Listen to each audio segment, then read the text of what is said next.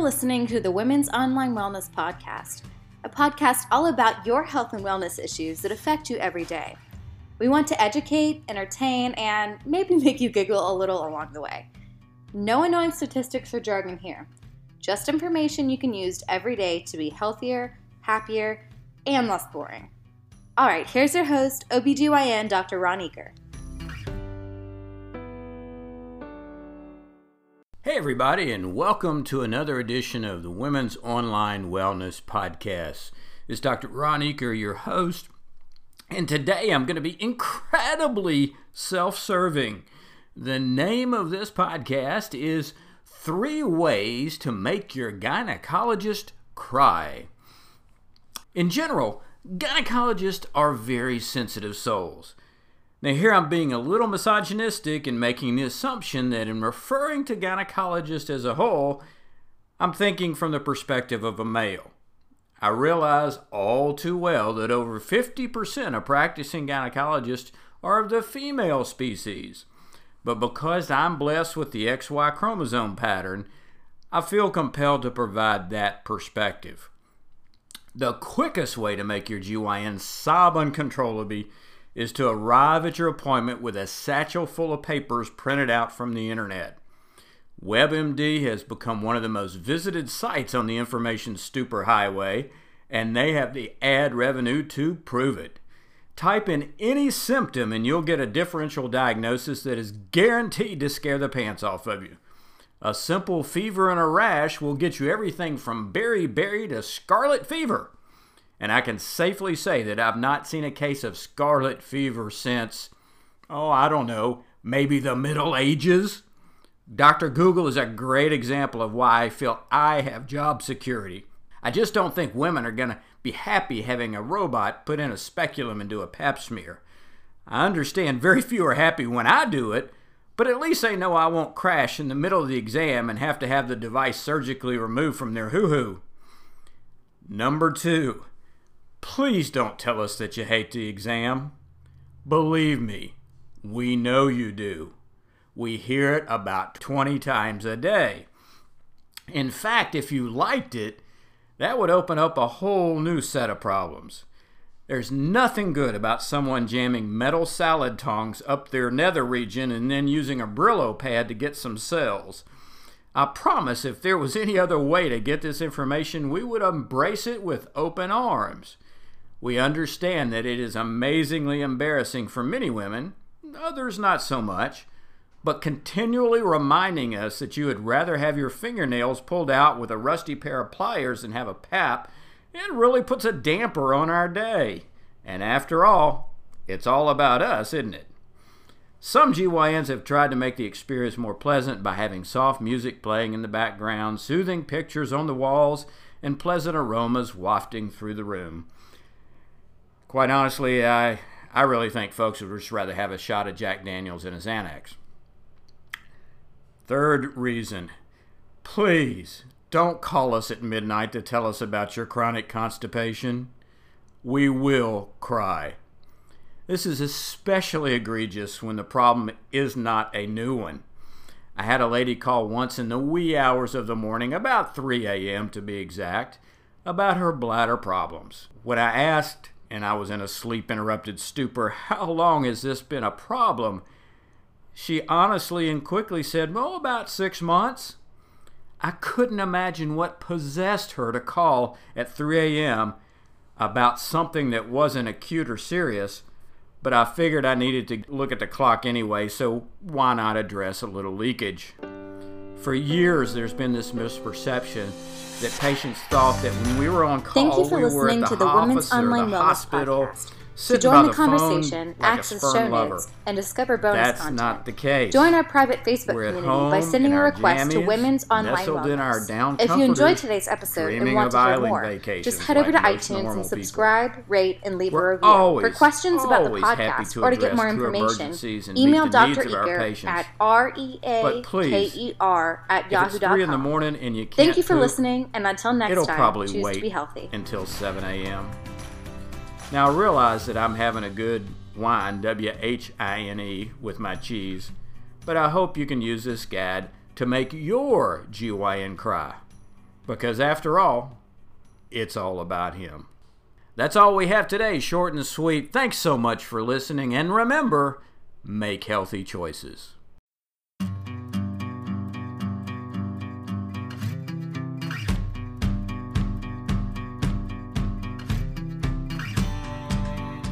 Listening to the Women's Online Wellness Podcast, a podcast all about your health and wellness issues that affect you every day. We want to educate, entertain, and maybe make you giggle a little along the way. No annoying statistics or jargon here, just information you can use every day to be healthier, happier, and less boring. All right, here's your host, OBGYN Dr. Ron Eaker. Hey, everybody, and welcome to another edition of Women's Wellness Podcast. Dr. Ron Eaker here, and I'll be your host for the next what, maybe 10, 15 minutes. So stick around, there might be some fun things that you might learn and hopefully begin to apply on a daily basis. Today's topic is five dumb things that are making you gain weight. Now, I can be pretty confident in calling that dumb things because I have succumbed to those same things myself. So I'm not throwing any stones here. I've actually made these mistakes along the way. So please take that in consideration as we go through Listen, there's nothing like a good myth to screw things up. For example, growing up, I was told that manual labor built character. Needless to say, my dad harped on that every Saturday when the grass needed to be cut. Now, I know that's horse poo poo. The only thing that mowing the lawn on Saturday morning built when my friends were out playing baseball was resentment. Then there was this myth that if you work hard, you'll get ahead. While that might hold true for some in certain situations, I remember this guy from grade school, Dean Grabowski. He was an ignoramus and he was my childhood neighbor, but he got an Estes rocket launcher kit for Christmas and he never worked a hard day in his life. I got socks. And that was after cutting fields and fields of grass. So he got a cool rocket. I got socks. Really, I think it was only because his dad was a proctologist and they had the nicest house in the neighborhood. But anyway, there are many myths regarding food and nutrition that do more harm than good. In fact, they can be downright lard collectors. So let's take a stroll through five misunderstandings that can put on the pounds if not disavowed. Number one, a calorie is a calorie is a calorie. Now, I have to tell you, even being a bastion of medical knowledge, I used to believe this myth myself. It turns out that a calorie of protein is handled very differently by the body than, say, a calorie of carbohydrate or fat. What you eat is just as important as how much you eat. In fact, many times what you eat is even more important than how much you eat. Now, that's not to say the calories don't matter. They absolutely do. You can eat 5,000 calories of proteins and still be overweight and terminally constipated, by the way. So don't misunderstand. Just remember that in your body, food is metabolized very differently in the lab. Many of you who have gotten some education on nutrition are aware of the studies illustrating that fat had 9 calories per gram when it was burned, protein 4 and carbohydrates 4. Well, that's correct when you're doing it in a calorimeter on a laboratory study. But that's not how it happens in the body. Even the cost of man- metabolizing certain foods is different. So a calorie is not a calorie, is not a calorie. They're not all the same. And it really behooves you to learn the difference in how it's metabolized and the effect that it has on your body. In simple terms, increase your protein, decrease your, your saturated and your trans fats, and decrease your carbohydrates. Number two, eating eggs increases your bad cholesterol. Now, I think this was propagated by those radical chicken lovers who equate eating eggs with ingesting poison. The reality is that eggs contain excellent protein and vitamins that can be a valuable component of a healthy diet. Of course, if you have eggs for every meal, you're not only be thought of as being really weird, but you might have some health issues anyway. So everything in moderation. The bottom line is very little what we consume food wise is directly correlated to blood cholesterol levels. So have that egg over easy and relax. That's one of the biggest myths that have been propagated ever since the 1950s is that our dietary intake of cholesterol directly correlated with our blood level of cholesterol. We know now that's just not the case. Again, the way the body metabolizes foods that contain cholesterol actually oftentimes breaks that cholesterol into smaller fats called fatty acids, and they get reused in a completely different fashion. So there's not a very close correlation between dietary cholesterol and blood level cholesterol. The next myth red meat is the devil's dessert. Okay, that might be a little melodramatic, but many people feel that red meat is akin to a slow suicide. While some fatty meats do have their nutritional challenges, lean red meats contain protein, iron, zinc, B vitamins, and amino acids that are all essential for a healthy diet.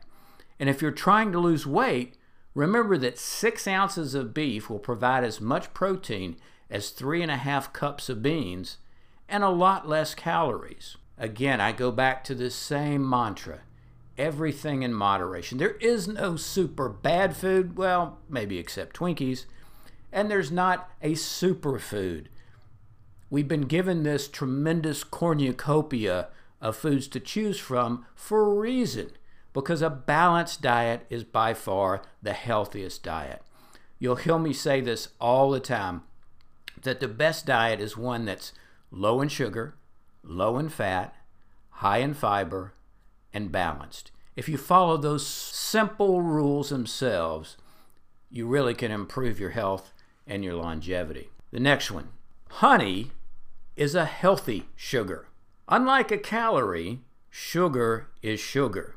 Now, sugar is one of those broad terms that covers an umbrella of a variety of different substances, ranging from glucose to fructose. Sucrose, table sugar, is a combination of glucose and fructose. And then you see uh, galactose, a lot of these, what we call simple sugars or monosaccharides, combine to form disaccharides. And these form long chains called starches. Well, the bottom line is they all are broken down into the body into its basic components, which is oftentimes glucose. And that's what we really refer to when we talk about sugars. Yeah, some sugars, when they're paired with a lot of fiber, are easier on the body's blood sugar level. For example, a potato, which is a starch, a carbohydrate, it's broken down into its components of glucose very rapidly because there's not a whole lot of fiber in the potato itself. So it shoots up the blood sugar fairly rapidly. You get a rapid rise in insulin levels. That rapid rise in insulin levels, in turn, turns off the fat burning enzymes and turns on the fat storage enzymes. So, anytime you have a spike in your sugar, whether it's from a high glycemic starch like a potato, or just eating a ding dong or ho ho or Twinkie, it's going to work against you from the standpoint of weight management. And honey, that's just a, another term for sugar. And then finally, and this one made me the most sad red wine is healthy before bed. Yes, that's a myth. That's not a statement of truth. Now, I cried when I read about this myth. Then I realized it was not so much a slam on red wine as it was on the timing. Studies indicate that a glass of red wine at dinner may provide antioxidants and some cardiovascular benefit, but having one before bed to relax and to help you with sleep will actually oftentimes work just the opposite. As your body metabolizes alcohol, sleep can become fragmented leading to wake up multiple times throughout the night, which can lead to everything from weight gain to brain fog to fatigue. So, the bottom line with these myths is become an educated consumer. You know, we are so lambasted on a daily basis with information oftentimes from questionable sources. So you have to be Thank a, you for listening to the Women's critical Online consumer, Wellness just like you would To join the conversation, spend a lot of time access show notes, shopping and for discover bonus content. 20-inch Join our private Facebook community by sending a request to Women's So Online you have to be a critical If you enjoyed today's episode and want to hear more, just head I over to iTunes and subscribe, rate, and leave a review. For questions about the podcast or to get more information, sources email Dr. Eaker at apply R it to your daily A life. K R You'll at yahoo.com. and happier. Thank you for listening, and Thanks for until next listening. time, choose to be healthy. And until next time, make healthy choices.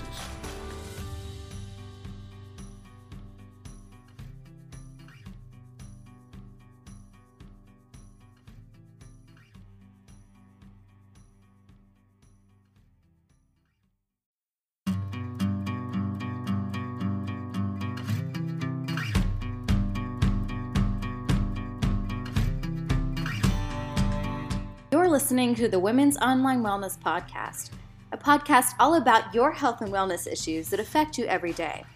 We want to educate, entertain, and maybe make you giggle a little along the way. No annoying statistics or jargon here, just information you can use every day to be healthier, happier, and less boring. All right, here's your host, OBGYN Dr. Ron Eaker.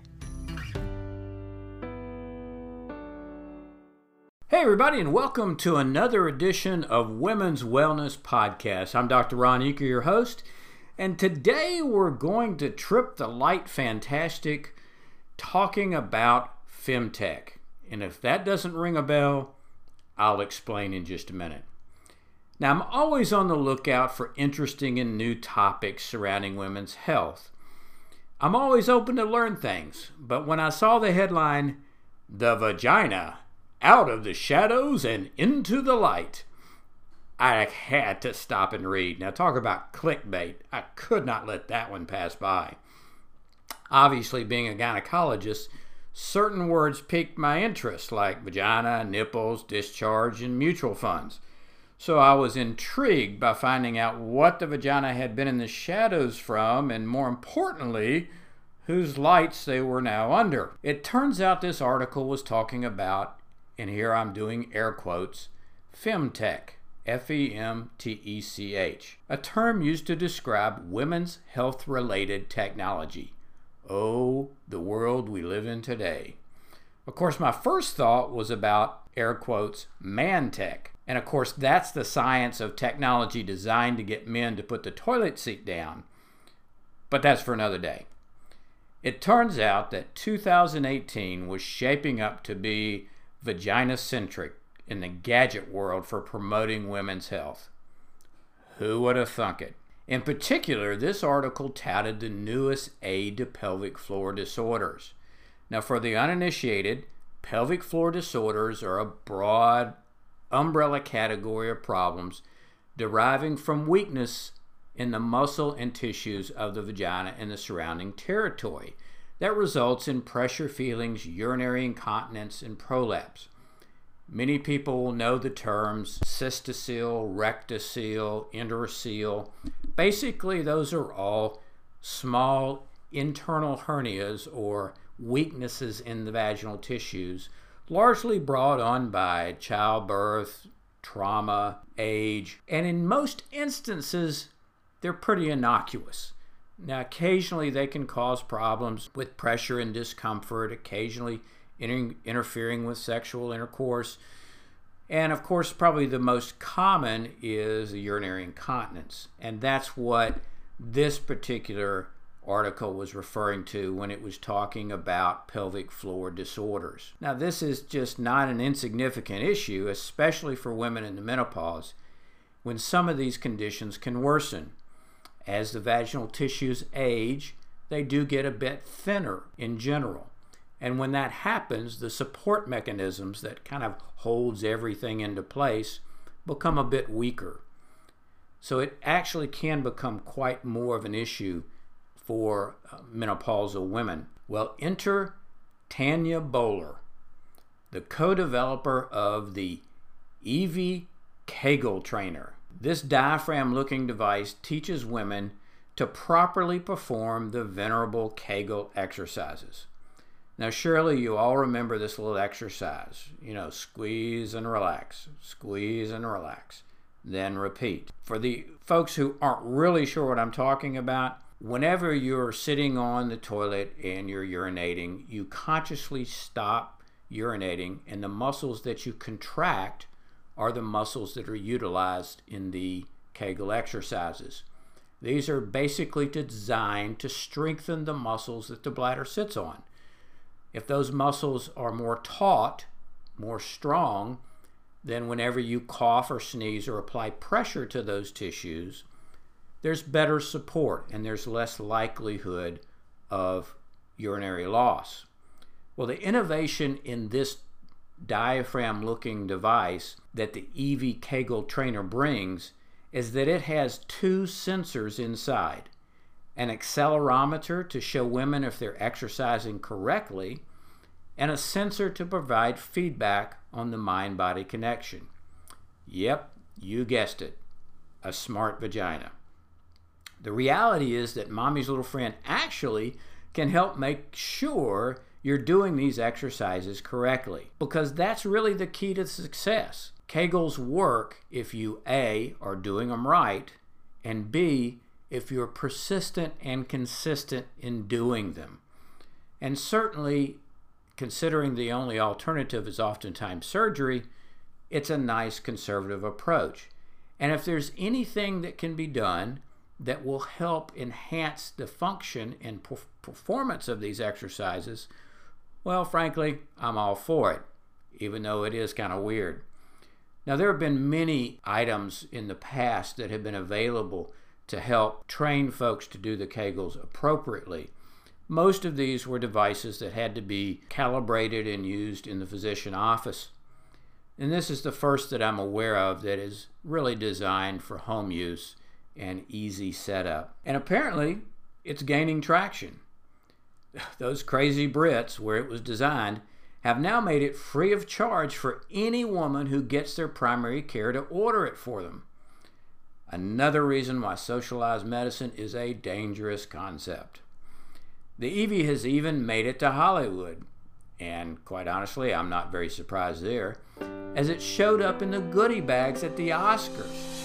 Imagine Caitlyn Jenner. Thank you for listening no to the Women's Online Wellness Podcast. To join the conversation, access show notes, aside, and discover bonus Kegel content, join our private Facebook community by sending a request to Women's Online Wellness. If you enjoyed today's episode and, and want to hear more, just head over to iTunes and subscribe, rate, and leave a review. For questions about the podcast or to get more information, email Dr. Eaker at r e a k e r at yahoo.com. Thank you for listening. That's all and for until today. next time, Thanks for listening. And as always, make healthy choices.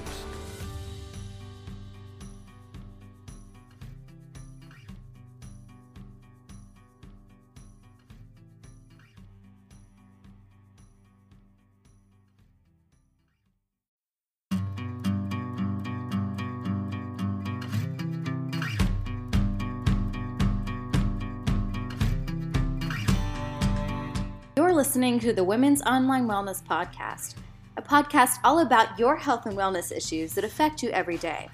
We want to educate, entertain, and maybe make you giggle a little along the way. No annoying statistics or jargon here, just information you can use every day to be healthier, happier, and less boring. All right, here's your host, OBGYN Dr. Ron Eaker. Hey everybody, Dr. Ron Eaker, and welcome to another edition of Women's Online Wellness Podcast. I'm recording this today in my office as opposed to my home, so if you hear any ambient sounds that may be a bit distracting, my apologies, but it just adds some realism to the setting. Today's topic why Ozzy and Harriet never got to clap. Sexually transmitted diseases have been around since the earth was cooling. In fact, I bet there were some brontosauruses who had gonorrhea.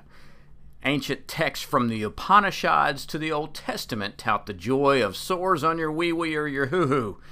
And virtually every culture on earth has attached some mystical meaning to the passing of bugs between lovers. The vast majority of civilizations have stigmatized the infections, largely because they're hideous society destroying demons. Up until relatively recently, there was no effective treatment for many of the scourges, and millions have succumbed to their devastating effects. Luckily, today, we live in a time when your wiener won't fall off if it contracts syphilis, like it used to in the past. And herpes is about the only gift that just keeps on giving. HPV and chlamydia have replaced gonorrhea and syphilis as the two twin towers of destruction. But one thing remains the same. The most common risk factor for any STD is multiple sexual partners. Enter Ozzy and Harriet. If you're younger than some of my old jockey shorts, you may not know who this adorable couple was. I'm not talking about the drugged out rock star married to Sharon who can barely put a coherent sentence together, i.e., Ozzy Osbourne but the main characters of a famous sitcom that ran from 1952 to 1966. You might catch them still on TV land. They reflected the surface mood of the pre Vietnam culture, heaped with mom, apple pie, virtue, and even wearing pearls while cooking dinner. Due to the TV norms of the time, not only did they sleep in separate beds, just like Lucy and Desi did, but they also slept only with each other. Of course, that was only superficially implied, even at that. I suspect most of the U.S. thought David and Ricky, their two wholesome boys, were probably immaculately conceived. While everyone knows that Ozzy and Harriet were at best fictional representations of the ideal family, the reality was that most families couldn't live up to the bar set by this conclave of conformity. Yet many felt that even though perfect harmony and marital monogamy were superlative ideals, uh, they were still worth striving for. Multiple sexual partners, either in or out of marriage, was actually discouraged. And instead of being a stud monkey, you were a cad if you slept around. It's no accident that with the change in mores and the hatching of the free love movement, the free STD movement skyrocketed.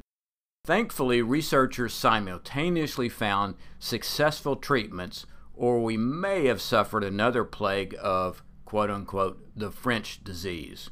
If you don't know what that is, simply Google it. So, what can we conclude from this rant? That getting an STD, like pregnancy, is only 100% preventable by abstention. Now, the next best method is limiting sexual partners and condom use, regardless whether you're using other birth control methods. I tell folks all the time, especially my younger patients, that using the birth control pill isn't a very effective tool for helping prevent pregnancy, but it will do nothing for preventing sexually transmitted diseases. This actually comes as a surprise to a lot of my younger patients. So I strongly suggest that, especially if you're not in a monogamous relationship, that you still utilize condoms as the best tool for preventing the spread of STDs, although I might caution it's not perfect, not by a long shot. Maybe instead of having so much sex, folks should just binge watch Ozzy and Harriet on Netflix. That's all we have today. I appreciate you taking the time to listen to this, and hopefully, if it's something that you enjoy, you'll share it with others or give us a positive rating. Thanks again for listening, and like always, make healthy choices.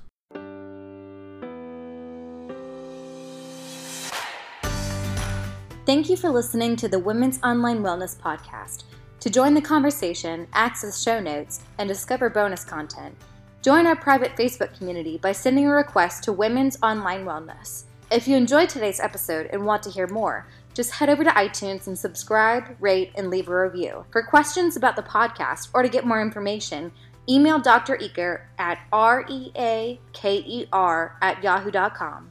Thank you for listening, and until next time, choose to be healthy.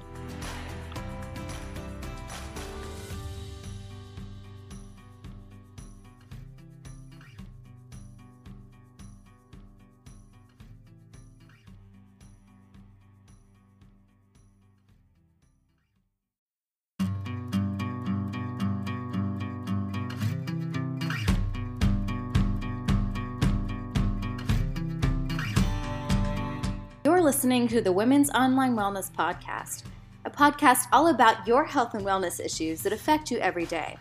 We want to educate, entertain, and maybe make you giggle a little along the way. No annoying statistics or jargon here, just information you can use every day to be healthier, happier, and less boring. All right, here's your host, OBGYN Dr. Ron Eaker. Hey, everybody, Dr. Ron Eaker here, and welcome to another edition of Women's Online Wellness Podcast. Today, I'm once again recording this in my office, so if you hear any background noises that sound like babies crying or overhead pages, just ignore them. It adds to the ambiance. Now, if you're a writer, like sometimes I pretend to be, especially a writer who enjoys the absurd, every now and then the muses send you a gift. While scanning the news of the day, I was recently given such a present. The headline said, quote, placenta, a superfood or a dietary fad, end quote. There's so many things wrong with this on so many levels, it's hard to even know where to begin. Have any of you guys ever seen a placenta? These are not appetizing creatures. Imagine a bloody mass of grapes, jello, and cottage cheese, and you get a pretty good idea of what we're dealing with. I mean, I've had some husbands hit the ground not after seeing the baby born, but after seeing the placenta born. To even mention lunch in the same paragraph as placenta is tantamount to a federal crime. I mean, that's like talking about your grandparents making whoopee. It's a nauseating thought. However, like line dancing and karaoke, some people get off on doing really weird things, and that includes eating their placentas. Remember, the placenta is a body tissue, much like liver's ugly cousin. I have yet to hear of anybody asking their surgeon to keep their removed spleen so as to make a souffle after the surgery. Would any sane individual want to keep, much less consume, their afterbirth? The answer is no sane person would. The mere fact that a new mom would request their placenta to ride home in the car seat with their new baby is reason to notify Child and Family Services. This kid is doomed from the start.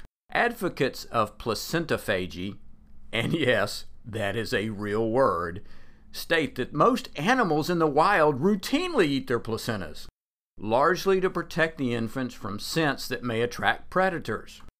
So, using this logic, moms should chow down on their afterbirth just in case a crazed nurse is on the prowl looking for a baby to steal. Just because an armadillo makes a placenta parfait doesn't give credence to Sally putting her stuff in a blender and mixing it with a pinch of salt. Listen, cats lick themselves into furball fits Yet I don't see any new moms grooming themselves with their tongues after pushing for four hours. One simply has to look at the proponents of placenta burgers to gain an understanding of the legitimacy of this trend.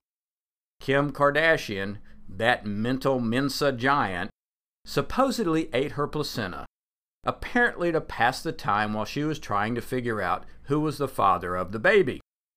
January Jones, another actress I must say I've never heard of, also advocated for making placental capsules and consuming them in the postpartum period. Quite honestly, this is like getting advice on how to go to Mars from Britney Spears. These are the same folks who advocate tobacco smoke enemas and recycling urine.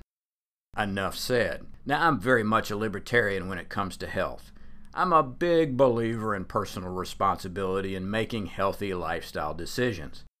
But when I see someone doing something so absurd as making a placenta burger, I just gotta speak out. There's some risks here infection, contamination, terminal idiocy, so it's simply not a benign practice. I must say, I'm really glad I'm no longer delivering babies, as I'm not really sure how I would react to a placenta request, since I'm just now old and crotchety and really don't care what I say, even if it's not politically correct. Well, that's all we have for today. Thanks again for listening to Women's Online Wellness Podcast. And as always, if you enjoyed this, please share it. and leave us a positive review. So until next time, remember make healthy choices.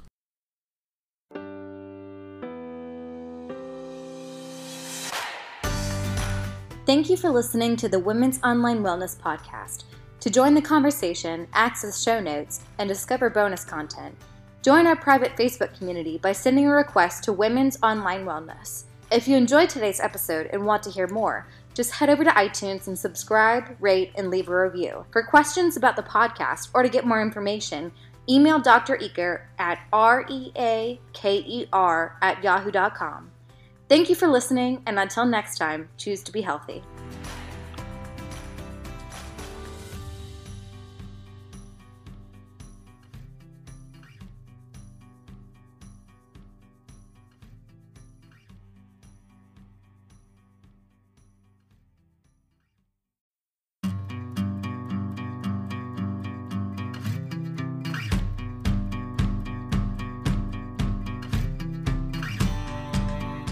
Listening to the Women's Online Wellness Podcast, a podcast all about your health and wellness issues that affect you every day. We want to educate, entertain, and maybe make you giggle a little along the way. No annoying statistics or jargon here, just information you can use every day to be healthier, happier, and less boring. All right, here's your host, OBGYN Dr. Ron Eaker. Hey everybody, Dr. Ron Eaker here, and welcome to another edition of Women's Online Wellness Podcast.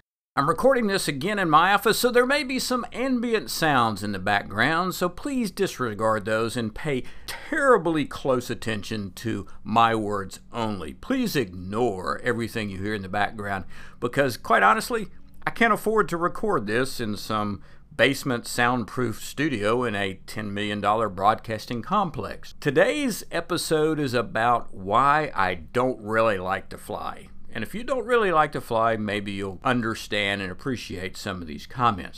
Now, for a long while, I really didn't mind flying at all. But then I took a small plane from Los Angeles to Palm Springs. And if any of you have ever taken that flight, it's a very short flight, but it's over this mountain range down into this valley.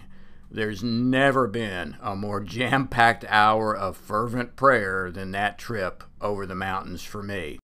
I think I promised God my firstborn child, a month's worth of Home Depot coupons, the first pick in the upcoming NBA draft, and free access to my American Express card, as if he needed any of that. For a number of years after that, I had to be just a little tipsy, uh, not not drunk, but just a little tipsy, certainly very relaxed to get on the steel death trap that we commonly call Delta. I'm much better now and require only a good book and a paid up life insurance policy to fly. Now, just when I thought the friendly skies were my pal, an article was published by Bloomberg News that implies that airlines actually don't want me aboard. It seems that because I'm a doctor, airlines would rather that I take the bus. Let me expand on that. It seems back then in 2016, there was an incident on an international flight that made doctors persona non gratis. A passenger developed an acute bout of what turned out to be pancreatitis mid route and the sweet, kind doctor on board recommended diverting the flight to allow the patient to receive very timely treatment. The pilot overruled the decision and flew on to the destination while the patient got sicker. Seven hours later, the plane landed, and the unfortunate patient ended up spending three months in the hospital recovering. While I don't know all the details, it sounds like a mismanaged situation from the start. Here's what I find interesting. Of course, a lawsuit was filed, and as part of discovery, some facts came to light that I and probably you were not aware of with how airlines handle in flight emergencies.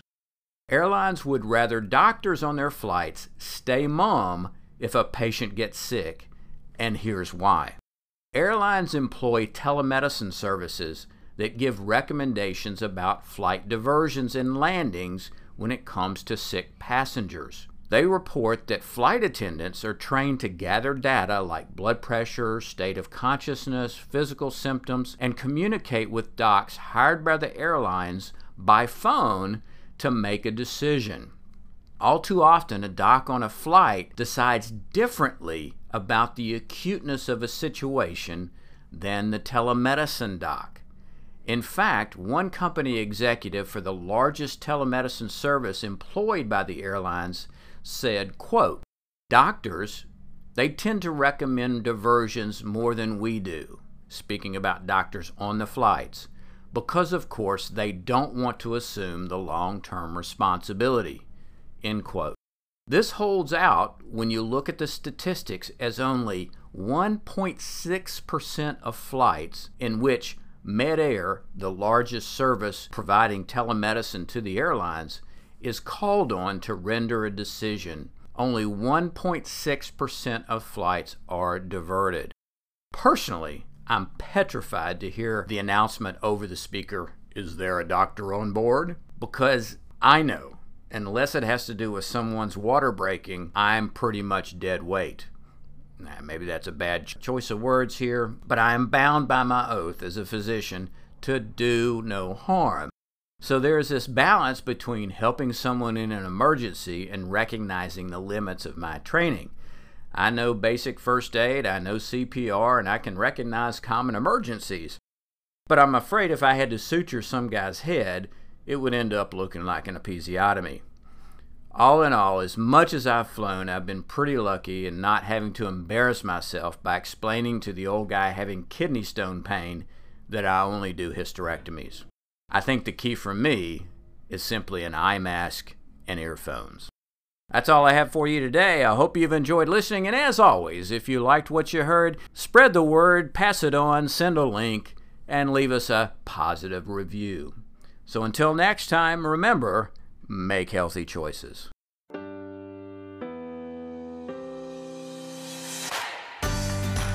Thank you for listening to the Women's Online Wellness Podcast. To join the conversation, access show notes, and discover bonus content, join our private Facebook community by sending a request to Women's Online Wellness. If you enjoyed today's episode and want to hear more, just head over to iTunes and subscribe, rate, and leave a review. For questions about the podcast or to get more information, email Dr. Eaker at R-E-A-K-E-R at yahoo.com. Thank you for listening, and until next time, choose to be healthy.